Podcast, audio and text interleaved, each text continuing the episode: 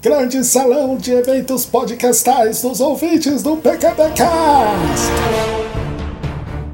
Fala galerinha da Tata! Começando mais um grande salão de eventos podcastais dos ouvintes do PQPcast, o lugar dos seus follow-ups. Hoje nós vamos falar sobre mais maratonas de podcasts, tem preconceitos de LGBT e religião, vamos falar também sobre politicagem e manipulação por trás das greves, tem melhores jogos e games das nossas vidas, histórias lindas sobre animais de estimação que a gente nunca vai esquecer. E, para finalizar, uma poesia super tocante sobre como tomar as rédeas do nosso próprio tempo e fazer acontecer.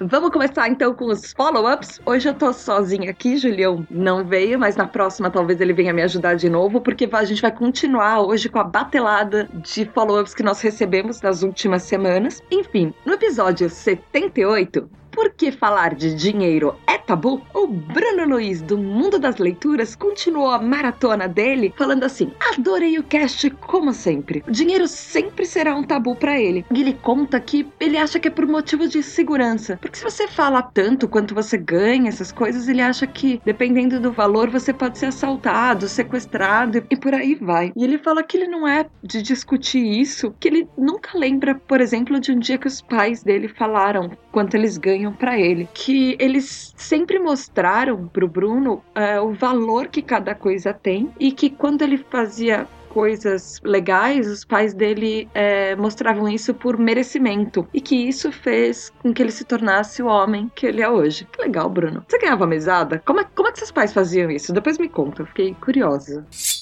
Já no episódio 80, por que indicações de março, o Bruno Luiz fala assim: amei as indicações. Adorei a participação do Aloysio França, do Megalomania Cast, que ele conheceu graças ao PQPcast. O Megalomania Animal, né? Nossa, paga um pau pra eles, sério. e aí o Bruno deixa pra gente uma indicação incrível, gente. Ele fala que a indicação dele, meio atrasada, é um filme chamado Orações para Bob. É, ele conta a história desse jovem Bob que ele sofre muito por ser homossexual. E ele vive numa família onde a mãe dele não aceita isso porque ela é uma pessoa muito religiosa e temente a Deus. E a trama se passa em volta disso. E aí no canal do Mundo das Leituras lá no YouTube o Bruno fez um vídeo sobre isso, super interessante o vídeo dele, por sinal o link disso e do trailer do filme estão nesse episódio dos follow-ups. Se vocês quiserem conferir, vale muito a pena. Bem, ele falou que tem o filme dublado e legendado no YouTube para quem ficou interessado. Gente, eu vi o trailer, eu vi as críticas do Bruno, achei muito, muito legal esse trailer. Com certeza entrou na minha lista para assistir. Ele me lembrou um pouco dos depoimentos falados num documentário recente, acho que foi lançado agora ano passado, chamado Bichas, o documentário, que a gente já falou aqui no PQPcast. E eu deixei também o link para esse documentário, ele tá inteiro no YouTube, é um documentário super curtinho, tem alguns minutos só. E é impressionante saber o que as pessoas passam simplesmente para elas serem aceitas, às vezes dentro da própria casa. E eu acho que, gente, o que custa as pessoas entenderem que é, é a vida das próprias pessoas, não, não é a sua vida. Você não tem direito de julgar a vida de outras pessoas. E eu acho que está faltando um pouco no mundo. Muita gente sofre por motivos desnecessários, só por querer ser quem essas pessoas realmente são. Bruno, obrigada de coração por essa indicação indicação. Nossa, ele entrou na minha lista esse filme. Eu vou assistir, tipo, daqui a pouco. Assim. Beijo. Já no episódio 89, Por que contar histórias sobre os nossos avós? A Daniela Policastro, lá da banda Alameda dos Anjos, fala assim: Nossa, meu, comida de avó realmente é outra coisa. E ela fala que quando ela era pequena, ela lembra de ir na casa da bisa dela e da avó materna dela e comer várias comidas. E ela ainda lembra aquele gostinho que elas tinham. E que ambas são vivas, mas que faz algum tempo que a Dani não as vê e que ela se sente meio culpada culpada por isso, enfim, porque uma mora na Cafelândia e ela fala que a outra mora na Bahia, mas que de vez em quando ela vem pra cá e fica na casa de uma tia. E aí que ela já deve ter quase seus 90 anos, assim, e que ela já tá até bem fraca por causa da idade. E que o avô dela tá lá em Cafelândia, que ele também sempre pergunta por ela. E que, infelizmente, ele tá no hospital para se tratar de uns probleminhas de saúde, mas logo logo ele volta para casa. Dedinhos cruzados, Dani melhoras para ele, espero que ele se recupere e fique bem.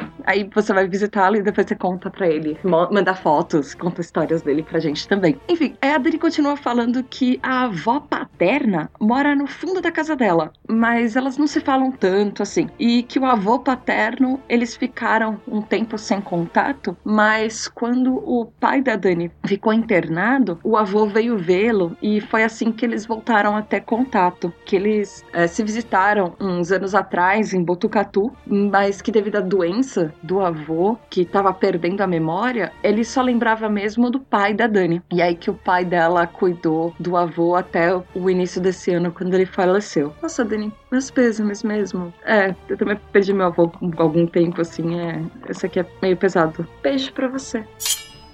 Já no episódio 90, Por que discutir a ocupação estudantil? O Rodrigo Bamontes escreveu um comentário lá no site gigante. Eu achei ele lindíssimo, gente. Sério, vale a pena vocês irem no site para ler na íntegra isso. Eu vou resumir um pouquinho, tentar contar as partes mais importantes da história. Ele fala assim: Olá, amigos! Tô na maratona de comentários. E ele fala que sobre as ocupações, quando ele era estudante, ele ajudou a fazer três greves: uma na Escola Técnica Federal e outras duas na FATEC, o Bamontes é de Santos, gente, em São Paulo. Paulo. E aí ele fala que como ele trabalha desde os 16, ele sempre teve que fazer tudo isso depois do trabalho. Ele conta que na federal ele era contra a mudança na lei das escolas técnicas. E aí ele tinha 17 anos, ele ajuda na organização, ele foi atrás de carro de som, sindicato, organizou e correu atrás de tudo assim. E aí quando tudo estava pronto, veio um pessoal tipo que não tinha nada a ver, que não fez absolutamente nada. E subiu num carro de som assim, tipo,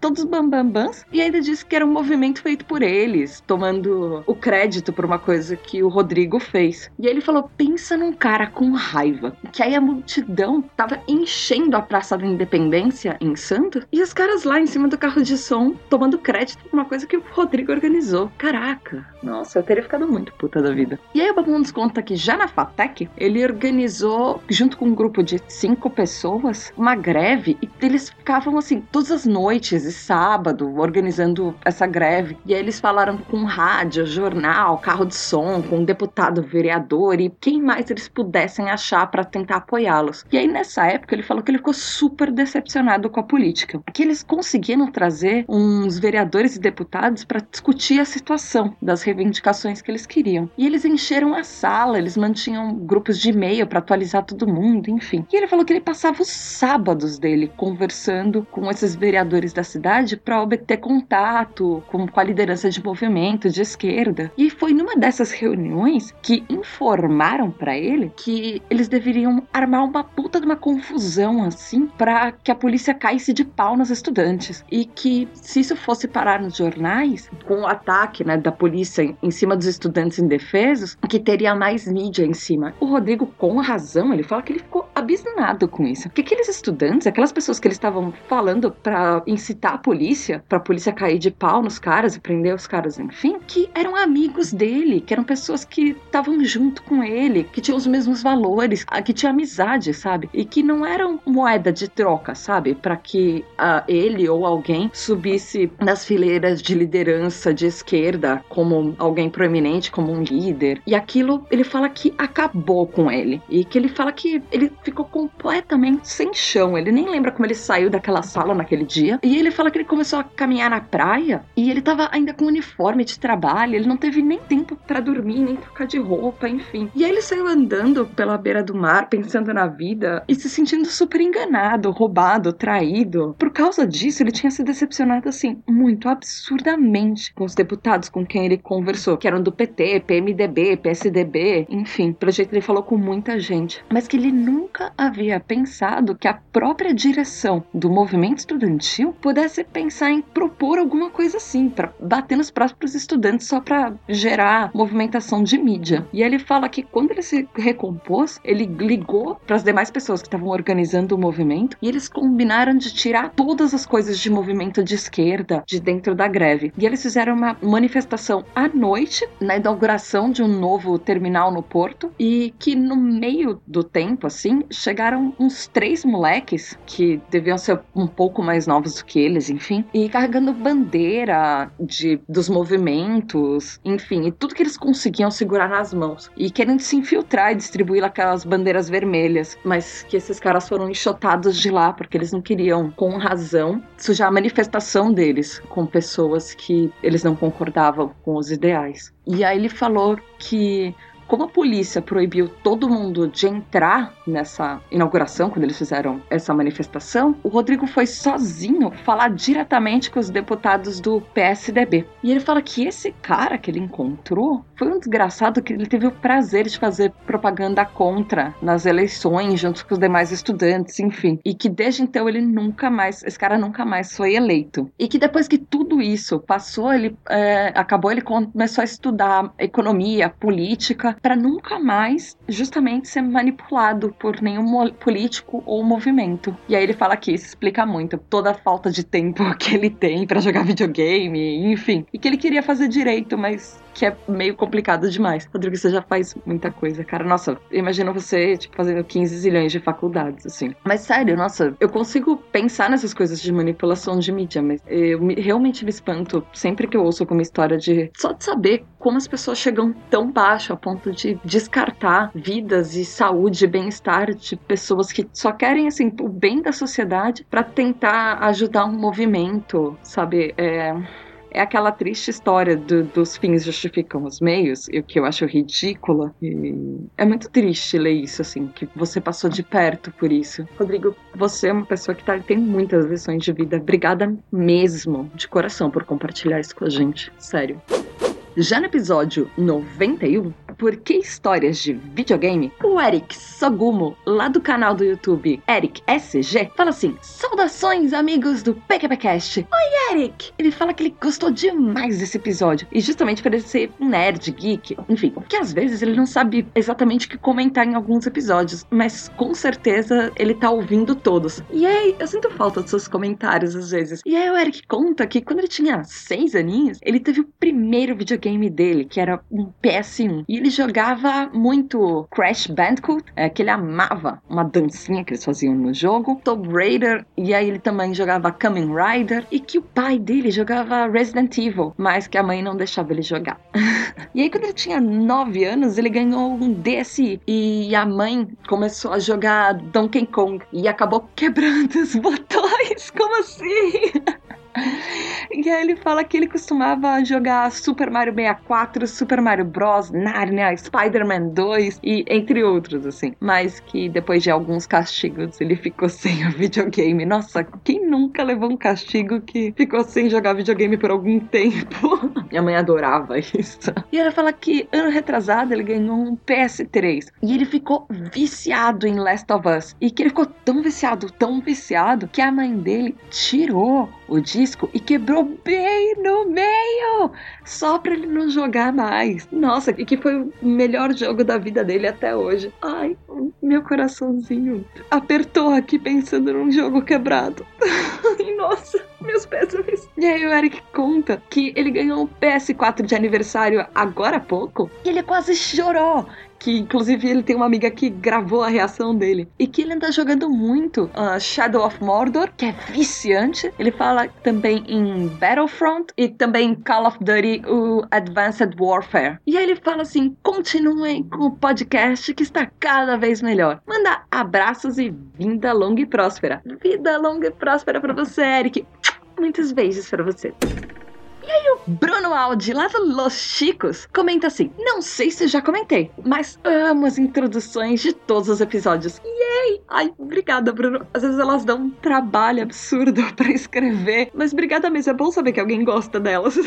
e aí ele fala que ele teve um Atari na casa dele quando ele era bem pequeno, mas que ele mal jogava porque era do pai dele. Mas quando o pai dele deu um Master System para ele, que veio com o Alex Kidd, foi um dos dias mais felizes da infância do Bruno. E aí depois disso ele falou que nunca mais parou de jogar e ainda hoje ele gosta de coisas antigas no celular ou no computador e de também de jogos mais atuais no PS4. E que nos jogos antigos ele disse que eram muito complicados justamente porque eles não tinham o botão de save. Aí ele termina falando que quando num episódio eu comentei sobre WWE, na hora ele lembrou quando ele ia na casa do primo dele e jogava esse jogo com quatro pessoas, assim. E isso causava várias tretas na vida real. Ele fala que é realmente muito divertido ir na plateia buscar umas armas para massacrar os adversários. E ele termina falando: episódio excelente, me trouxe várias memórias. E manda um grande abraço beijo, Bruno. Nossa, eu acho que eu já caí de mão com meu irmão, assim. Acho que já teve brigas do tipo a gente tentar se socar e rolar no chão. Ou brigas do tipo a gente parou de falar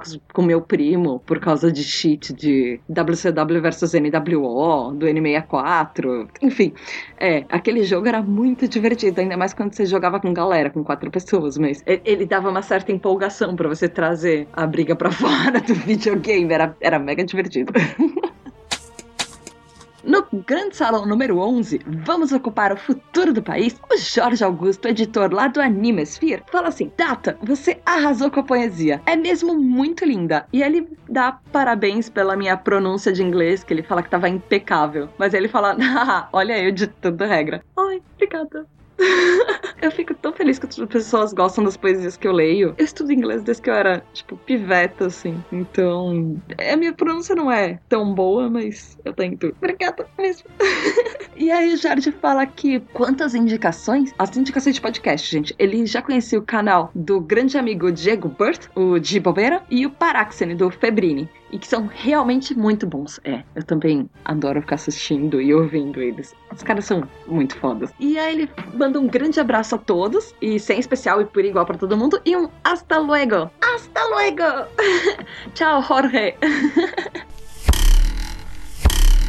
Já no episódio 92, Por que cerveja artesanal é uma arte? O João Henrique Fantini Gonzalez, justamente quem deu a entrevista pra gente sobre cerveja, ele comenta assim: Valeu, galera, obrigado pelo espaço. Ele falou que foi muito legal a matéria e ele adorou a edição. E aí ele pede desculpas pelo áudio dele, que tava baixa qualidade, mas tava super legal. Obrigada mesmo, João Henrique. E ele fala que deu para falar bastante coisa, mas que lógico, muita coisa ficou de fora, porque é um assunto bem complexo isso, mas que ele gostou bastante do conteúdo. Aí ele compartilhou a matéria lá na página do Cervejaria SP no Facebook, que é a página da cerveja Sancho Panza, que é a cerveja dele. E ele fala: Obrigado, galera, um grande abraço e sucesso para vocês. Obrigada, obrigada por participar e as portas do PQPcast estão sempre abertas para você. Pelo jeito, a gente tem bastante gente que gosta de cerveja aqui, é legal. é ótimo saber isso. E eu sou pessoa mega curiosa, principalmente coisas que eu não entendo, tipo cerveja. Obrigada! E aí o Eugênio Júnior fala assim que ele não conhece nada de cerveja, tirando as mais conhecidas, que para ele são pura água gelada com teor alcoólico. E ele não gosta muito do cheiro da, da cevada, mas que ele falou que o cast ficou excelente. E ele falou que Sancho Panza foi o nome mais legal que ele já viu para colocarem numa bebida. Pena que eles não comercializam, que ele ficou curioso. E aí ele manda saudações inebriantes a todos os participantes, beijos e abraços. Beijo, gênio! No episódio 92, por que se apaixonar por um podcaster? O Rogério B. de Miranda fala assim: Love's in the air. e ele fala que foi muito legal o episódio e as histórias que a gente contou. Que ele gostou bastante de ver que ainda há salvação com pessoas querendo e se importando um com o outro e amando e vivendo as histórias de amor. E aí ele falou: parabéns para os casais. Oh, obrigada, Roger. ele falou que ele conheceu a noiva dele a venda numa premiação que ele recebeu no trabalho. E aí depois ele procurou ela no Facebook, cá eles estão noivos e com ela enrolando ele há algum tempo. Olha isso! Depois você me conta essa história de direito. Eu fiquei bem curiosa. Eu quero saber detalhes, detalhes, detalhes. E aí o Roger termina falando que, como amigo dele, o pensador louco sempre dizia, só o amor e o pedreiro constroem abraços e beijos. Adorei essa frase, Roger. Você é gênio. E um beijo pro pensador louco também. Beijo, Raj. Obrigada pelo comentário. Depois eu realmente tô curiosa para saber a sua história da sua noiva. Ai, eu adoro saber histórias de casais, gente. Oh. episódio 94, Por que animais de estimação tornam a vida mais feliz, o Diego Burt, dos canais Diego Burt Cover e de bobeira lá no YouTube, fala assim: o episódio de hoje tocou meu coraçãozinho com uma patinha de felino. Oh! ele fala que ele já teve diversos tipos de bichinhos de estimação que tiveram finais bem felizes e alguns finais trágicos. E ele deixou pra gente os nomes inusitados dos bichinhos que ele teve em ordem dos bichinhos que apareceram na vida dele. Primeiro foi um canarinho chamado Gilly, que é lá do Street Fighter. E o outro foi depois um coelho chamado Falcão, daquele filme do Stallone. E depois ele teve uma rolinha que ele pegou para tratar dela, chamada Alice, por causa do Alice no País das Maravilhas. E uma calopsita chamada Apollo, por causa do deus grego. E um vira-lata chamado Zaraki, do anime Bleach. E depois um outro vira-lata chamado Sarabi, que é a mãe do Simba do Rei Leão. E atualmente ele fala que ele tem um gato chamado Pantera, que ele tem esse nome por ser preto e tem olhos amarelos. E também por ser o nome da transformação final do Grimjaw, o espada preferido dele no anime Bleach. E ele fala: Muito obrigado por mais episódio. Pra lá de foda. E ele manda beijos e abraços. Beijo, Diego! Nossa, a gente tinha uns animais com umas referências muito iguais. A minha primeira gata, que a minha mãe me deu, assim, é, o nome dela era Diná, que era o nome da gata da Alice no Alice dos Países Maravilhas. Minha avó tinha uma gata que ela me deixou dar um nome que eu dei o nome de Nala, também por causa do Rei Leão. Ai, adorei isso. Adorei nomes dos seus bichos. Você é muito criativo, sério. Obrigada pelos comentários. Beijo. Aí, o Renato Sakamoto, o Ralo, fala assim: Olá, Tata e pessoal do PQPcast. Oi, Ralo, eu tô com saudade de você. Pudim pra você. e ele fala que quando ele fez faculdade lá em São Carlos, uma cidade do interior de São Paulo, ele morou numa república. E entre os moradores, eles tinham a Shiva, que era a cachorra da casa, que é uma pitbull de colo, como eles costumavam defini-la. E ele fala que era isso mesmo, que era uma cachorra que ela tinha muitos donos. E aí, de uma hora para outra, ela tava brincando coisas estúpidas, é, tipo, destruir alguma coisa, e brincar de tapa e mordidinha. E no outro momento, ela tava quietinha, sendo paparicada no colo de alguém e sentada dando a pata para ganhar biscoitinho. Ai, ela devia ser muito fofa. Aí o Halo conta que foram várias histórias que eles passaram juntos, entre passeios no campus da faculdade, é, noites frias pedindo abrigo debaixo da mesa do computador, lanchinhos de borda de pizza e sucesso na caça de um rato que tinha se instalado na cozinha da República. Caramba! Tipo, teve visita dentro do shopping e do supermercado com a cachorra, que ela não aguentou ficar esperando lá de fora. Perseguições a gatos da rua que andavam pelo muro da, muro da casa, enfim. E ele fala que também eles passaram por algumas coisas tristes quando ela quase morreu por ter um problema na gestação, que seriam os primeiros filhotinhos dela, a ponto dela passar por uma cirurgia para retirar o útero e os fetos, que já estavam bem perto da época do nascimento. E, e aí ele conta também que no aniversário dela, que é no mês de agosto, passou a ser o evento oficial anual dos moradores da República e que todo ano eles marcavam um churrasco para comemorar o aniversário da cachorrinha, da Shiva, para reunir a galera. Enfim, eles usavam isso como desculpa. E que isso continuou durante muito tempo, mesmo depois do fim da República, quando uh, ela foi morar na casa de um dos ex-moradores da República, a Shiva, e quando os demais moradores da República já estava cada um vivendo em uma cidade diferente do país. E ele falou que, por fim, a Shiva morreu no ano passado, quando ela tinha 13 aninhos de idade, e que ele acha que a coisa que ele mais sente falta dela era daqueles momentos em que ele deitava no sofá para não fazer nada, só ficando olhando pro teto. E aí ela era super solidária com ele e vinha em seguida deitar no chão ao lado do ralo para fazer nada também, ficar fazendo companhia, só simplesmente passando o tempo junto com ele. E ele falou para mandar um salve pro pessoal que fez parte da República do Purgueiro, que pode ter certeza que eles vão continuar comemorando o aniversário da Shiva, mesmo sem ela estar tá por aqui. E ele manda um abraço Ai, ai, que fofo. Eu fico meio feliz, meio triste com essa história, porque é, é, muito duro perder um bichinho, é muito triste perder um bichinho, mas eu fico super feliz, assim, as coisas que vocês passaram, sabe? As memórias que vocês guardam, que você tem dela. Um beijo pra Shiva, onde ela estiver. E um beijo pra galera da República do Purgueiro e beijo, Ralo.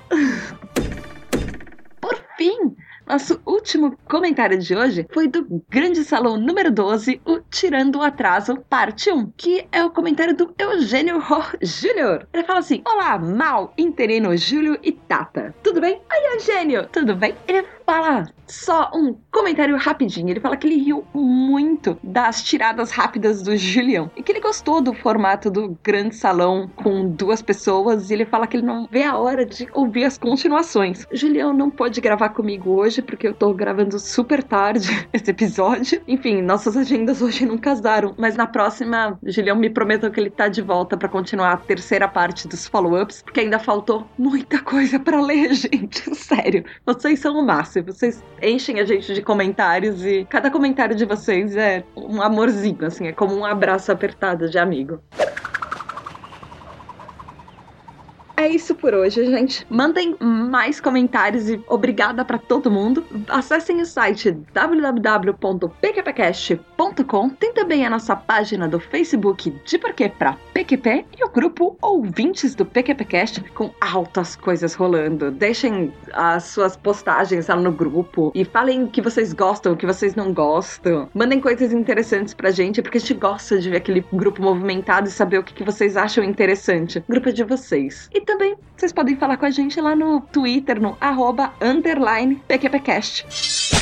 Eu vou terminar o episódio de hoje, faz um tempo que eu não deixo uma poesia, falando disso de tempo e de tomar as rédeas do tempo e voltar a fazer as coisas que são importantes pra gente. Eu achei uma poesia que eu conheci há alguns anos atrás, que é do Martin Niemöller, que é um alemão e ele foi uma figura bem interessante, na verdade. Era um conservador. Inicialmente ele foi a favor do Hitler, mas depois ele se tornou uma das pessoas mais contrárias ao movimento se juntou à igreja que se opunha, obviamente, à nazificação, como diz aqui não?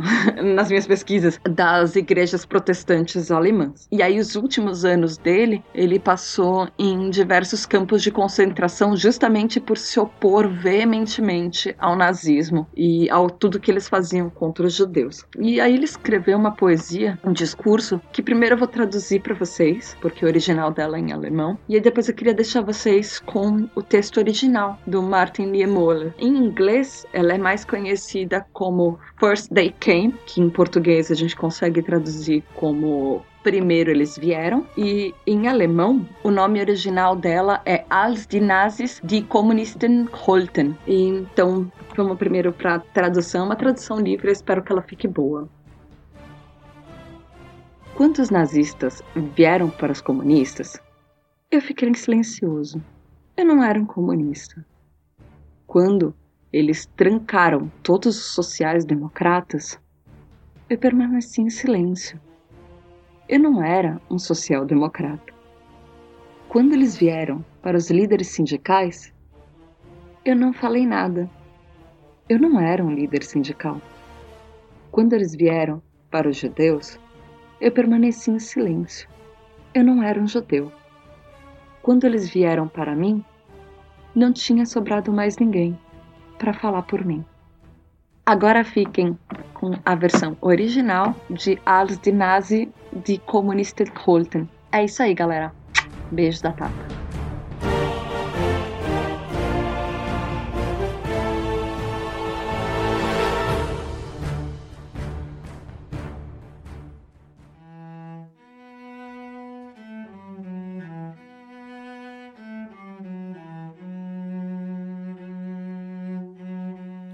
Als die Nazis die Kommunisten holten, habe ich geschwiegen. Ich war ja kein Kommunist. Als sie die Sozialdemokraten einsperrten, habe ich geschwiegen. Ich war ja kein Sozialdemokrat. Als sie die Gewerkschafter holten, habe ich nicht protestiert. Ich war ja kein Gewerkschafter. Als sie die Juden holten, habe ich nicht protestiert. Ich war ja kein Jude. Als sie mich holten, gab es keinen mehr, der protestieren konnte.